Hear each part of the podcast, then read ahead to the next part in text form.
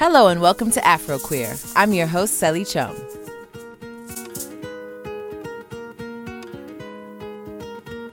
A lot of the world has just celebrated Pride, the annual celebrations marked by weeks of festivities by LGBT people. Well, here on the African continent, prides are slowly starting to pop up in different countries, including Eswatini, the country formerly known as Swaziland, celebrating their first pride this past June. South Africa, unlike most of the continent, has been celebrating Pride for over 25 years. In this episode of Afro Queer, we have a story about Africa's oldest pride in Johannesburg, South Africa. Reporter Aida Holly-Nambi has the story.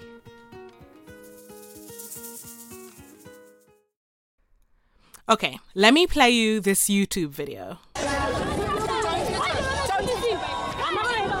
What you're about to hear is the moment that around 20 mostly black and queer protesters confront the thousands marching in Johannesburg Pride back in 2012. We're queer! We're queer! We're queer! We're all queer! We're queer! I'm queer too! So the idea was that these protesters, there were about 30 of them, would set up along the Johannesburg Pride route, and when the parade reached them, they would ask for one minute of silence to commemorate the rape and murder of predominantly black lesbians in townships.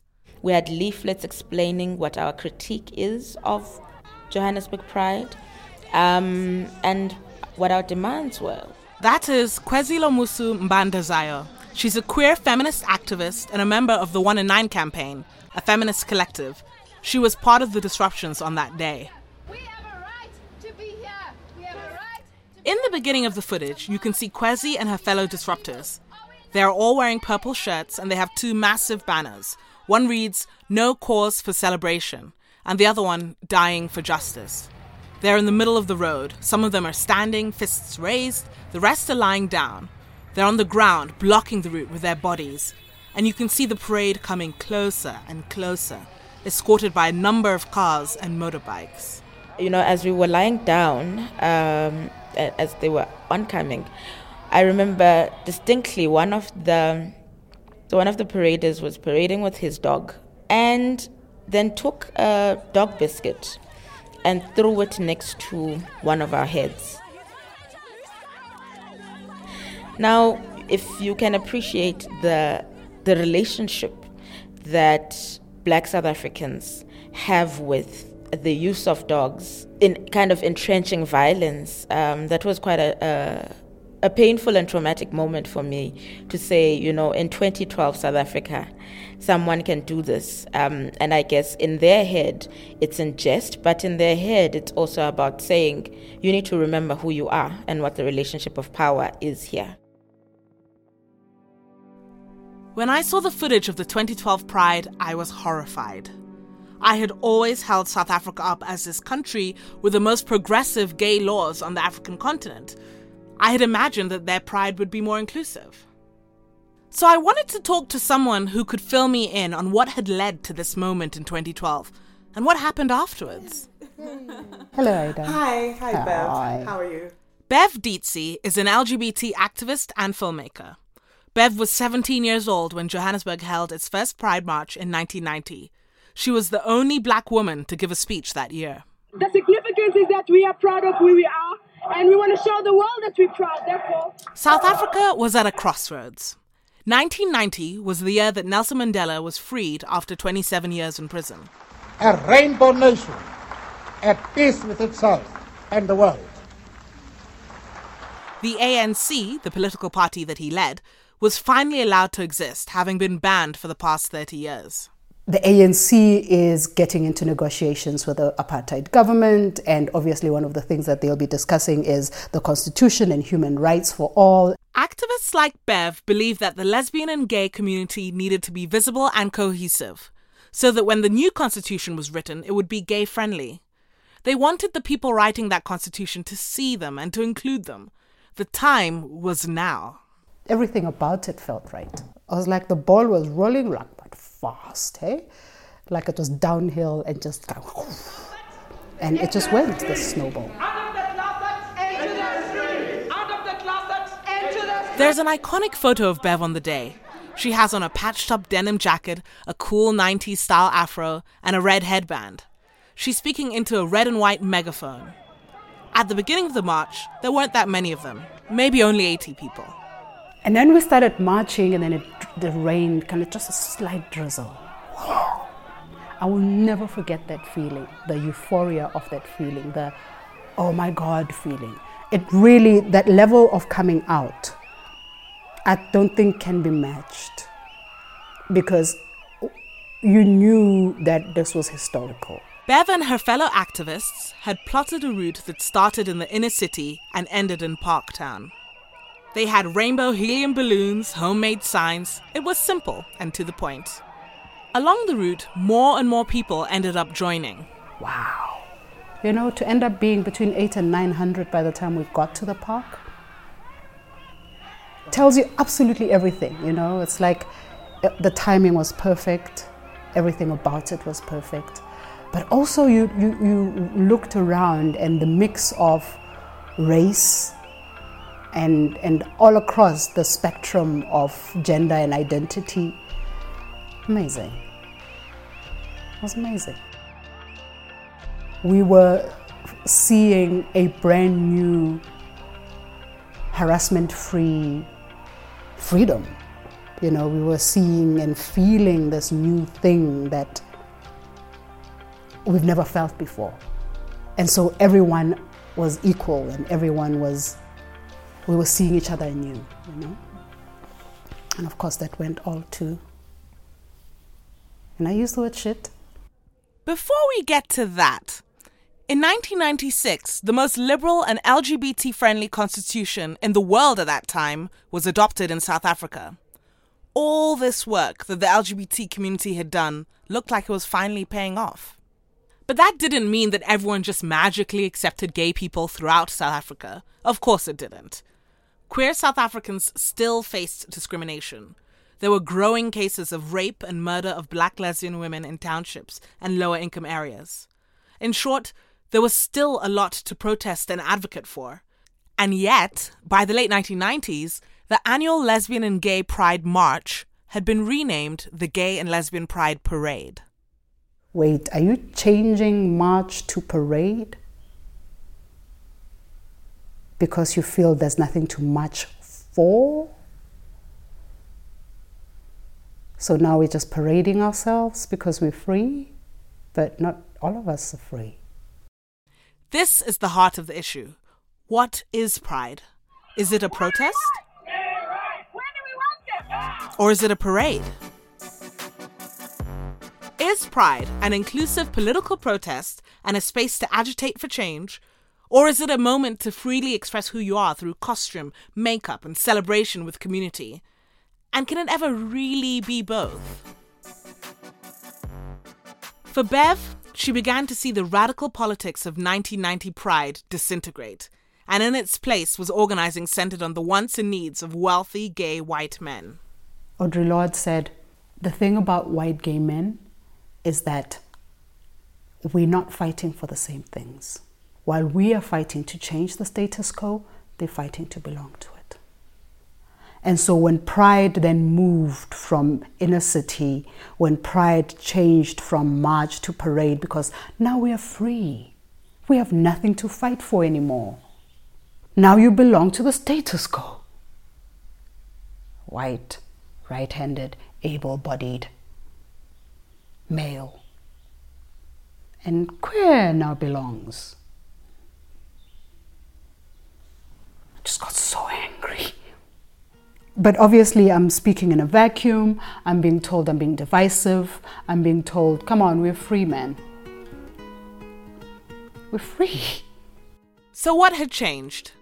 According to Bev, while invitations were extended to all members of the LGBT community to be part of planning sessions for Pride, the times and locations of the meetings ensured those who lived in poor black neighborhoods found it difficult to attend. Then there was no Ubers, taxis, meter taxis. If you're living in a township, even though the apartheid laws that prohibit you from being in the cities and in the suburbs were not there anymore, transport still wasn't. Without people to advocate for inner city venues and routes for pride activities, the routes progressively changed, becoming more and more suburban and harder to access from certain parts of the city. What's the point of marching in a place that has high walls and ending in a place that is nicely walled? Because the point of that first pride was visibility, and visibility meant taking our bodies to the streets, to spaces that need to see us. And so that we are seen, so we are facilitating a conversation. So this brings us to 2012, the video we heard earlier. Those protesters were trying to facilitate a conversation with the larger queer community. In 2012, the idea was you know, come on, a moment of silence won't hurt anybody. You are creating an awareness that while we celebrate, others can't. In the aftermath of 2012, the Johannesburg Pride Committee resigned. The protest had attracted media attention. Protesters feel Pride should be a platform to highlight violence against the LGBTIA community. Footage of Pride organizer Tanya Harford brawling with the demonstrators did not look good. I went in there to try and get them to move because it was an illegal, an illegal um, gathering there. I was told that um, Pride is too white, that uh, Pride should not be held in, in Rosebank. A new Pride committee was born.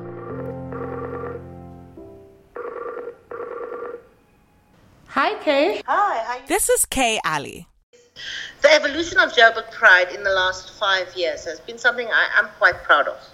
Kay took over the leadership of Johannesburg Pride. And Pride did change, but not in the way Bev or Kwezi wanted it to. Under her leadership, Johannesburg Pride now takes place in Melrose Arch, which is a mall complex in Sandton, a wealthy Johannesburg suburb. I asked Carrie Shelver, another 2012 protester, if the move to Melrose Arch had helped. You know, it's actually perfect because sometimes what we need is we need things to be and to appear as they truly are. And in some ways, the gay parade being in, in, in Melrose Arch is, is, is synergist with the political intent of it, which is, which is a capitalist commercial uh, a pride for the elite. And then where better can it be suited but to Melrose Arch? Kay knew not everybody would be happy with this move. Uh, she knew what it looked like. But for Kay, Melrose Arch made sense. It has a very European feel to it, so it's a very secure complex. It, it's a mall, but it's not a mall. So it, it's not a concrete built building that you know you you in you actually in the streets, cobblestone paved streets, uh, secure. Kay has increased attendance and secured high profile sponsorships. She's business savvy and she says she's responding to the needs and wants of millennial attendees. In terms of where we are, it is difficult to explain to the youth or the younger generation um, the ties between activism, the LGBT community, politics, and pride.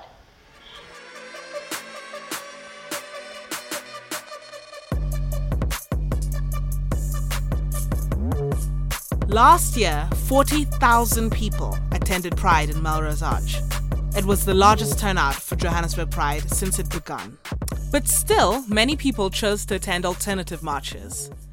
The People's Pride was formed in 2012 as a reaction to the disruption and its aftermath. Kwezi, who you heard from at the start, was one of the founders of People's Pride. So, from the protest, we have a number of discussions and conversations and dialogues.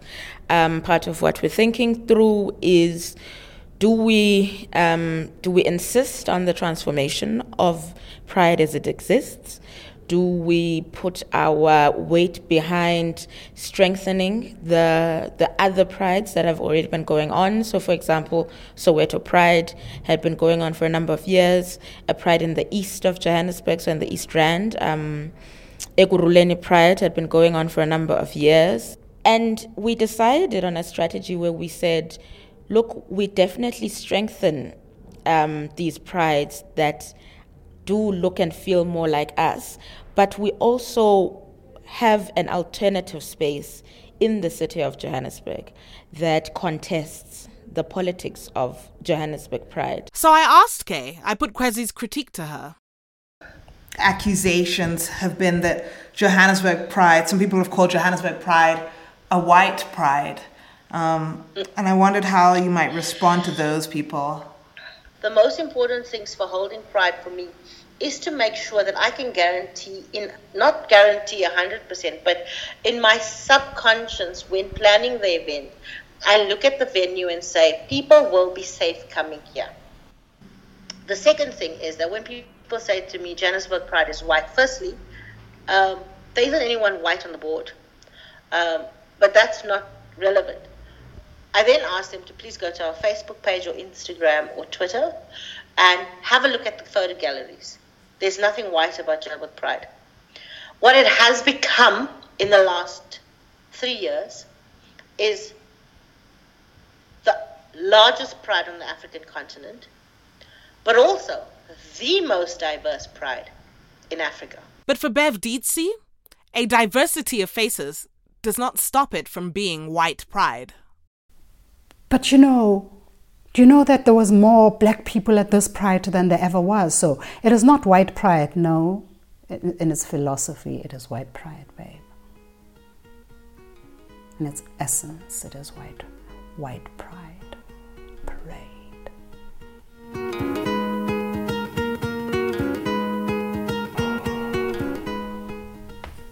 Do you um?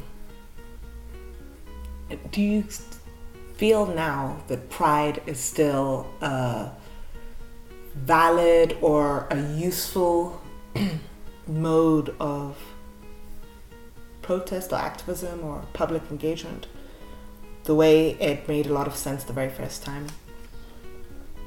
Yeah, I do, when done right, you know.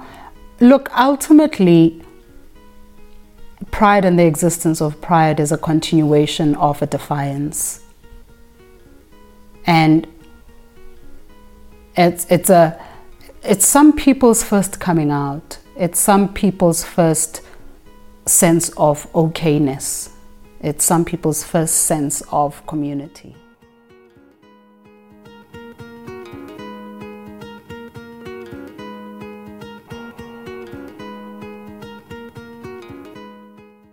This episode was reported by Aida Holly-Nambi and produced by me, Selly Thiam, Aida Holly-Nambi, and Mae Francis. Technical support by Rachel Wamoto. Special thanks to Dashin Mudley and the Gala Archives. Afroqueer is produced by None on Record with support from the British Council. Our theme song, Power, is by Maya in the Big Sky. Follow Afroqueer Podcast on Twitter, Facebook, SoundCloud, and iTunes. I'm your host, Ellie Chum. Join us next week for more stories from Queer Africa. Power ni ile, power ni ile ina. Fikra zako. Power ni